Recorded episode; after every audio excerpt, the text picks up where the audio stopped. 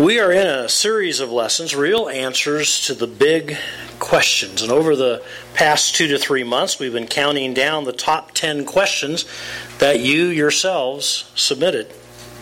Questions that you've always wanted to ask about God, the Bible, Jesus, Christianity, and so forth. And quickly, here is a review of the questions that we have answered. Number 10, why should I believe in God? Number nine, why should I believe in Christianity? Number eight, what is God's will for my life? Number seven, why hasn't God answered my prayer? Number six, are science and scripture compatible? Number five, is the Bible really reliable? Number four, once saved, am I eternally secure? Number three, what will happen when I die? And number two, what will heaven be like? That brings us today to the number one question. This is the question you ask more than any other question. Why does God allow suffering and evil? Your questions in this category were quite varied, such as why does God allow children to suffer in slavery and human trafficking? Why do people have to suffer with terminal disease such as cancer? Why does God allow mental illness? Why do we suffer through many, so many natural disasters earthquakes, floods, fires, drought, epidemics, famine, and so forth?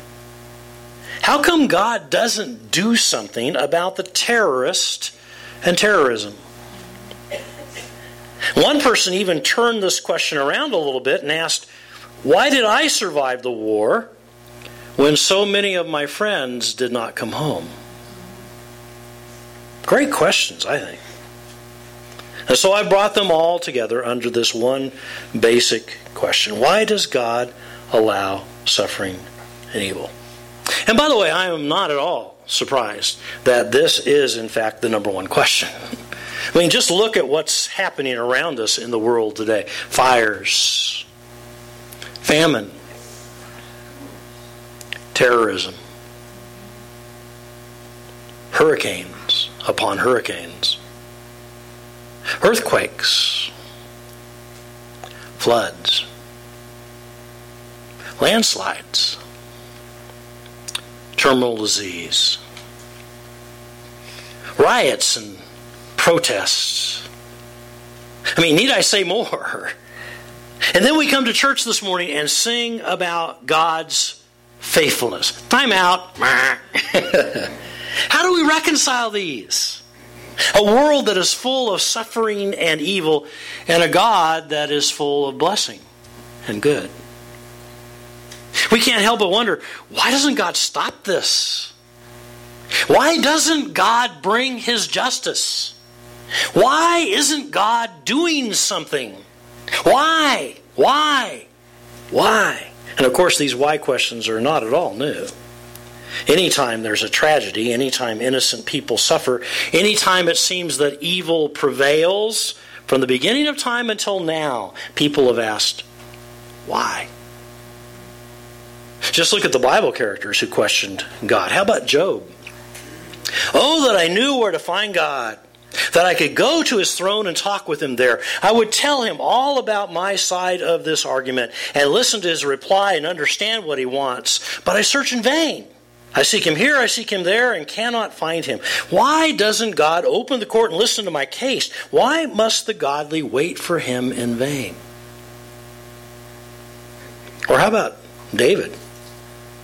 Sometimes I ask God, my rock solid God, why did you let me down? Why am I walking around in tears, harassed by my enemies? They're out for the kill, these tormentors with their obscenities, taunting day after day. Where is this God of yours? Get up, God. You going to sleep all day?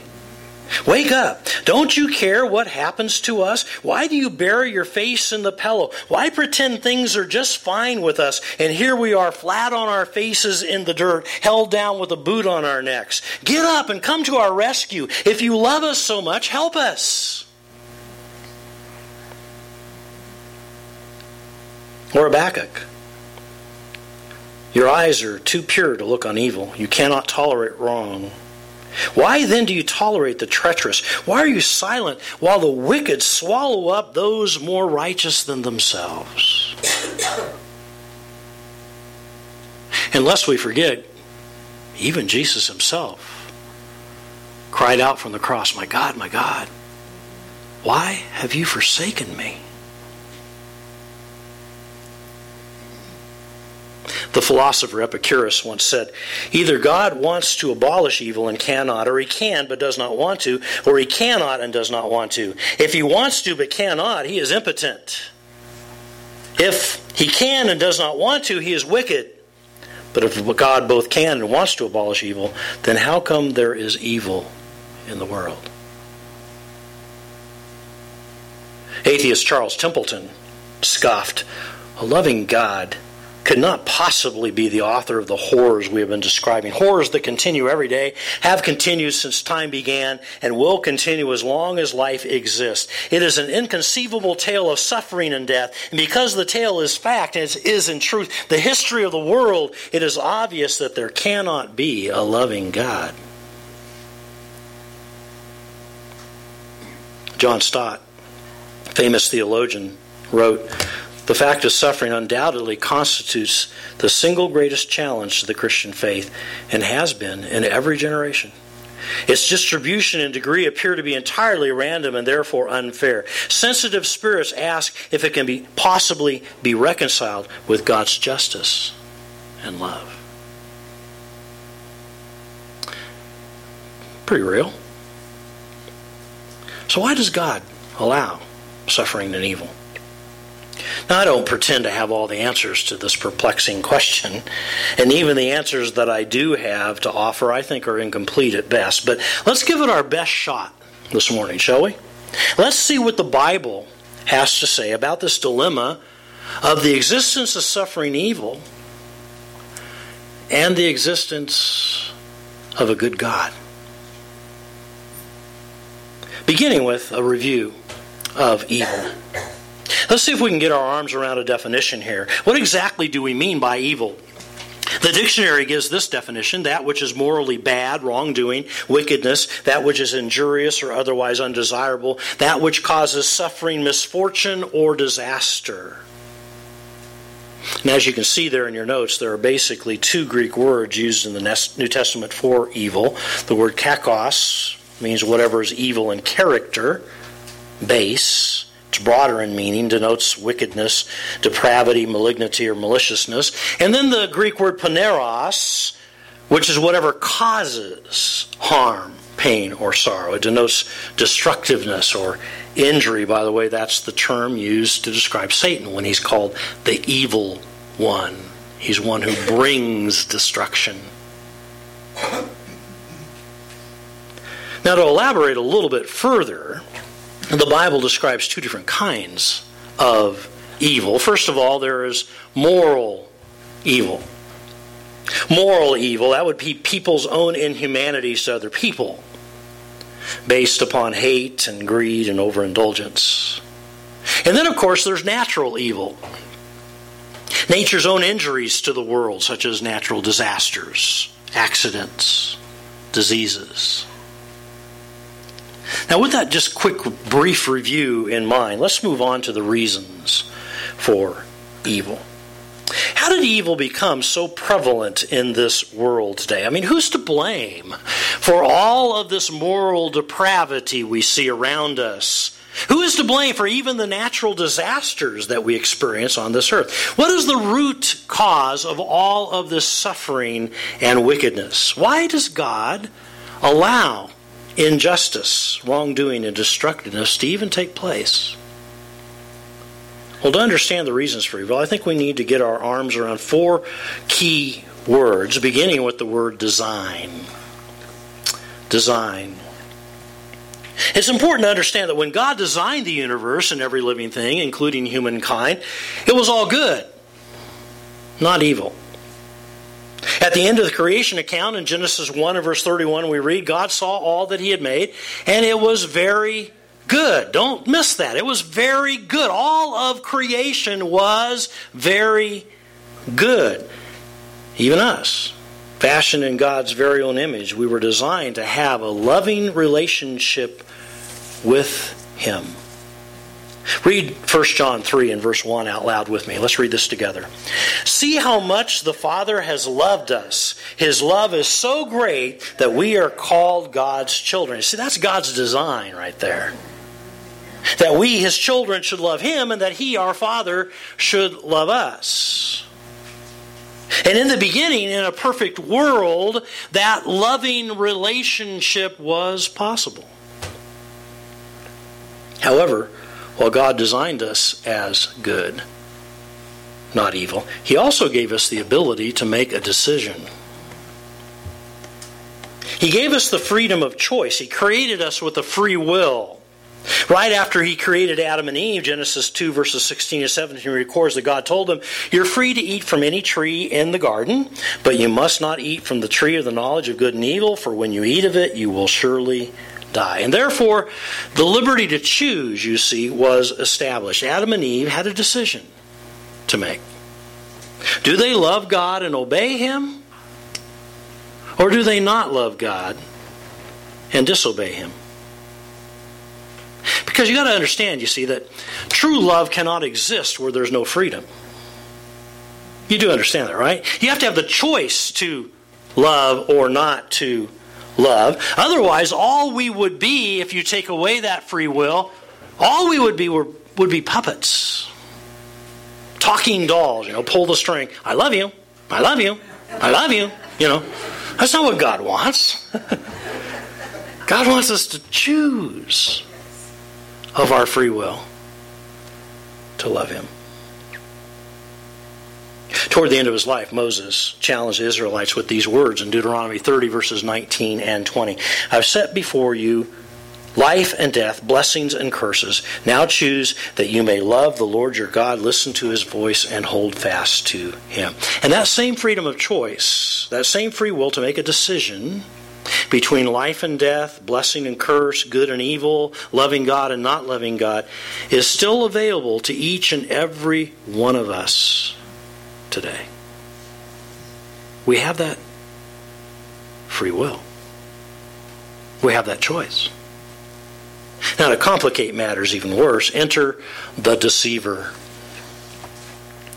The deceiver, not long after God had given Adam and Eve this freedom of choice, Satan, the master deceiver himself, entered the picture a created being himself, in fact, a fallen angel who chose of his own free will to rebel against God, the devil tempted Adam and Eve to eat of the forbidden fruit. In his own twisted, deceitful words in Genesis 3, you will not surely die. For God knows that when you eat of it, your eyes will be open and you will be like God, knowing good and evil.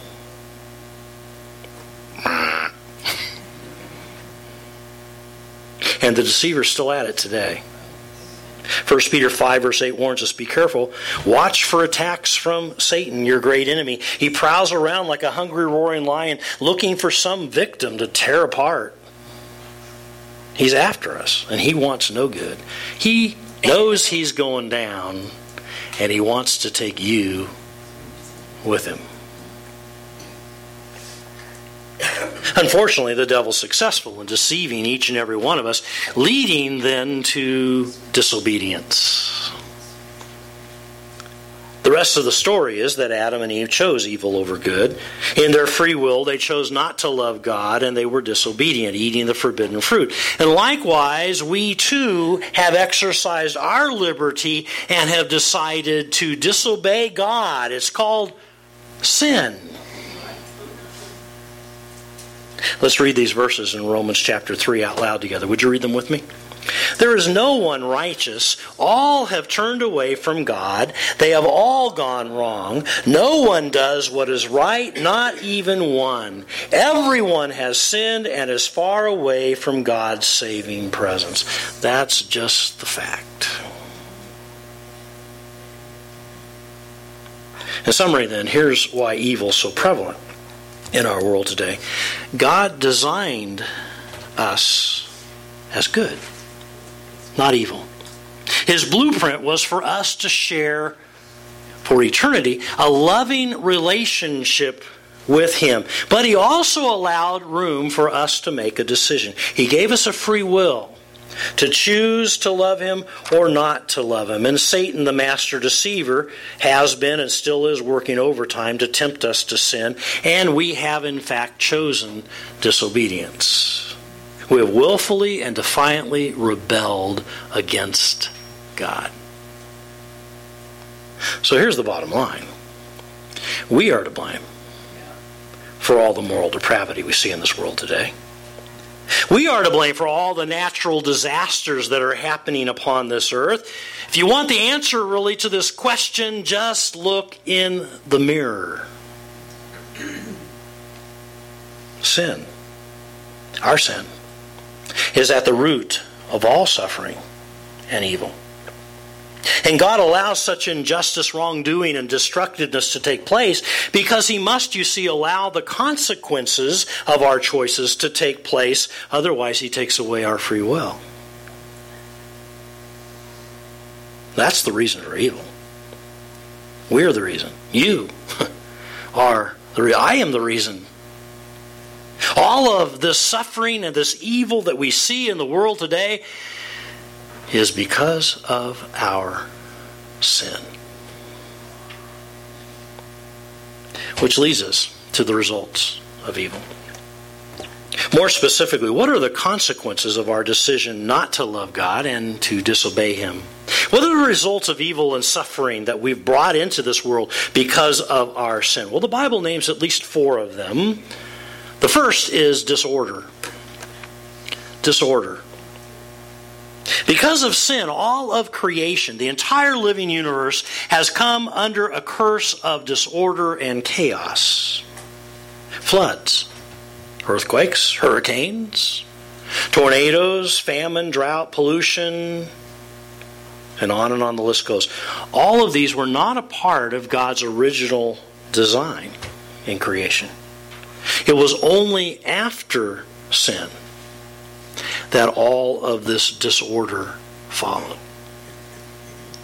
And as human beings, we too have suffered from our decision to sin. Genesis 3, verses 16 through 19 explains God said to the woman, You will bear children with intense pain and suffering. And to Adam, I have placed a curse on the ground. All your life you will struggle to scratch a living from it. It will grow thorns and thistles for you. All your life you will sweat to produce food. It's a struggle in this life because of our sin.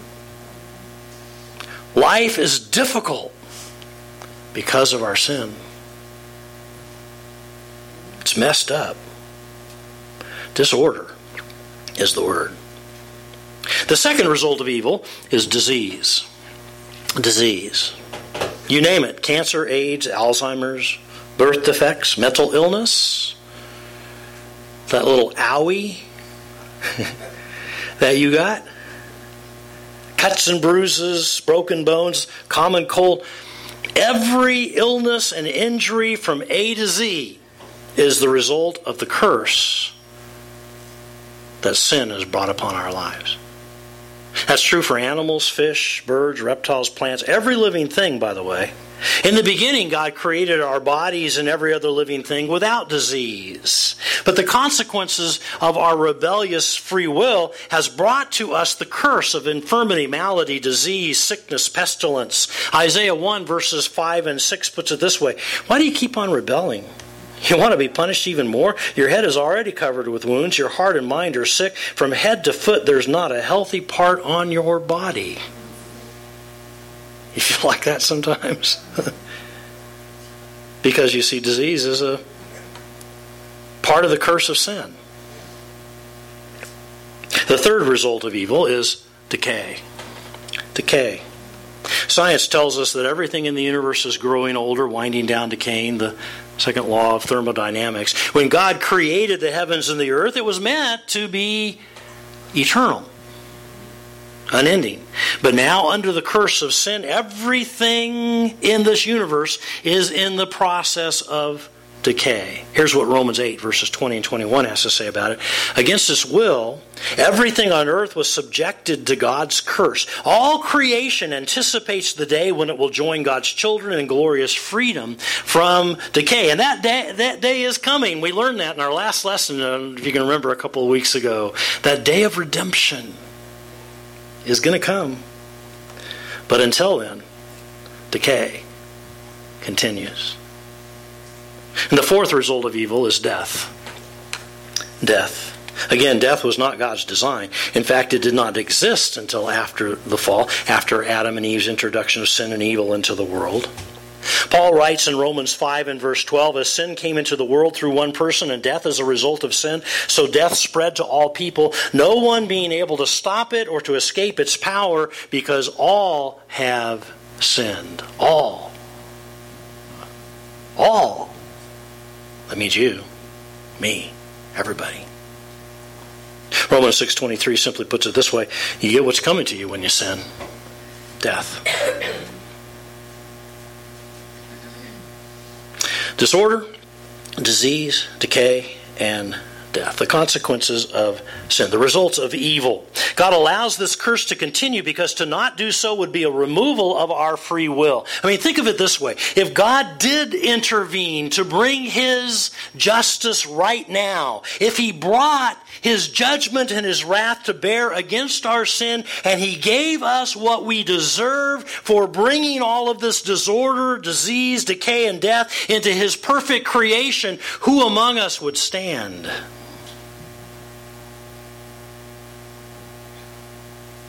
You don't want God's judgment. You want God's grace. Which brings us to our response to evil. How are we supposed to respond to the evil in the world around us? What's the proper biblical perspective? What are we to think and do? Well, I believe a Christian response includes at least these six things, and yes, they all start with the letter D. Uh-huh. First of all, denounce. Denounce. Let's read uh, Ephesians 6, verses 11 through 13 out loud together. Would you read this with me?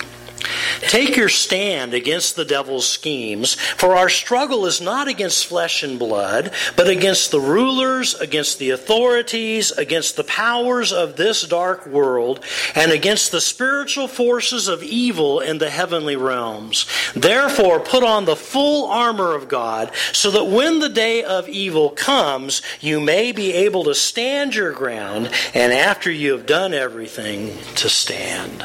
Don't miss those words. Stand. It is time, folks.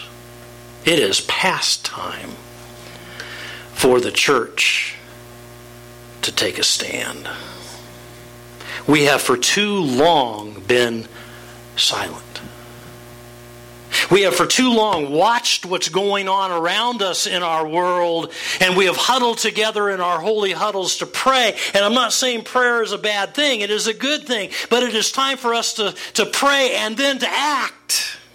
It is time for us to speak out. It is time for us to denounce the evil and the suffering that is going on in the world around us. We must take a stand. We can't be silent any longer. As someone said, all that's necessary for evil to triumph is for good people to do nothing. And we have done that far too long. It is time for us to denounce evil. Secondly, we must defend. Defend is it biblical to defend ourselves, or more accurately stated, to defend God in truth? Is decisive action against evil or evildoers ever appropriate? Is it right to go to war against terrorists? Is swift judgment, even enforcement of capital punishment, a proper response to wrongdoing and wrongdoers? Well, uh, to answer those questions is a whole nother sermon in and of itself. However, let me just say this that self defense and protection of family are not only commended, they are commanded in Scripture. Ecclesiastes 3 and verse 8 reminds us that there is a time for war. The Bible gives us justification for defense. Enough said. Defend. Let's move quickly on to disarm. Disarm. Whatever else you may think about defending ourselves, the Bible is very clear about disarming evil, perhaps in a way that you might find surprising. I mean, look at Romans 12, verses 17 through 21. Never pay back evil for evil. Be at peace with everyone just as much as possible. Never avenge yourselves. Leave that to God, for He has said that He will repay those who deserve it. Instead, feed your enemy. If he is hungry, if he is thirsty, give him something to drink. He will feel ashamed of himself for what he has done to you. Don't let evil get the upper hand, but conquer evil by doing good. See, the way to disarm evil and evildoers is not often in the way we think, but it's to pray for them and to do good to them, to bless them. Whoa. Let me just say this. We must be careful in denouncing and defending that we ourselves do not become evil. Hear me out on this. It's okay to protest an abortion clinic. It is not okay to bomb that clinic. It is okay to march and protest against those who are protesting, but it is not right for us to throw rocks and insults and obscenities at them. We ourselves cannot be evil. We must overcome evil with good. We must overcome hate with love. We must overcome Satan with Jesus. Disarm. The next D word is the word discern. Discern. Before we get too carried away with exacting justice against those who cause suffering and evil, let's be sure we heed uh, Jesus' words in Matthew 7, verses 1 through 5. Don't pick on people, jump on their failures, criticize their faults, unless, of course, you want the same treatment. That critical spirit has a way of boomeranging. It's easy to see a smudge on your neighbor's face and be oblivious to the ugly sneer on your own. Do you have the nerve to say, Let me wash your face for you when your face is distorted by contempt? Wipe that ugly sneer off your own face, and you might be fit to offer a washcloth to your neighbor.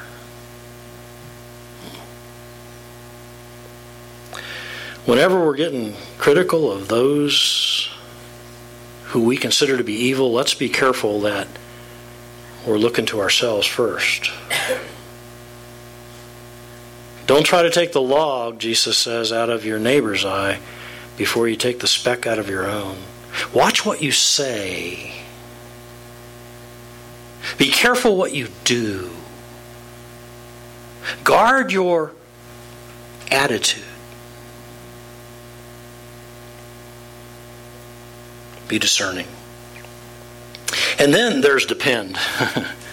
Certainly, one of the foremost responses to suffering and evil is to utterly depend upon God, to rely on His faithfulness and His love Read Psalm 46, these verses out loud with me. Let's read this together. God is our refuge and strength and ever present help in trouble. Therefore, we will not fear, though the earth give way and the mountains fall into the heart of the sea, though its waters roar and foam and the mountains quake with their surging. Be still and know that I am God. Be still. It's, it's the word literally means stop striving. Rest in God.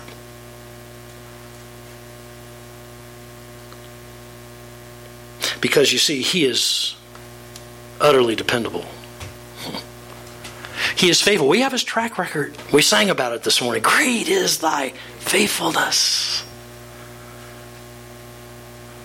He will never leave you nor forsake you. You will never be alone. God is faithful. You can depend on Him. And then that brings us to our final key word, which is the word deliver. I saved this word for last because this is the good news. You see, God does have a plan for our deliverance. He has had a plan from before time began to deliver His creation from evil and the evil one. He has, in fact, provided a deliverer for us a person, Yeshua, Jesus. By the way, do you know his name means deliverer? Hmm. Had somebody ask me this last week Does God feel our pain? I mean, really, does God understand the injustices that we go through in our lives? And I looked this person in the eye and said, um, Yeah. He watched his own son die on a cross for you and for me to be our deliverer. See, the bottom line is deliverance from sin and the consequences of evil only comes through a personal relationship with Jesus as the forgiver and the leader of our lives. This deliverance will find, of course, its ultimate fulfillment in eternity. As we read in our last lesson, Revelation chapter 21, now the dwelling of God is with men, and he will live with them. They will be his people, and God himself will be with them and be their God. He will wipe away every tear from their eyes. There will be no more death or mourning or crying or pain, for the old order of things has passed away. And we read that promise and we cry out, then what are you waiting for, God? Why do you delay? And of course, the answer is found in 2 Peter 3 and verse 9. He isn't really being slow about his promised return, even though it sometimes seems that way, but he is waiting for the good reason that he's not willing that any should perish. He's giving more time for sinners to repent. See, that's God's heart. He wants everyone to be delivered. Denounce, defend, disarm, discern, depend, deliver. I pray that those six key words will help you in your understanding of how we ought to respond to evil. Real answers to the big questions. This morning we've attempted to answer the question why does God allow suffering and evil? I again don't pretend to have all the answers to this perplexing question, and even the answers that I do have, I admit, seem incomplete at best. However, I hope that this lesson has given you a foundation. Some things to think about. And it's helped you to have a better overall understanding from a biblical perspective of what it means. Why this is happening around us.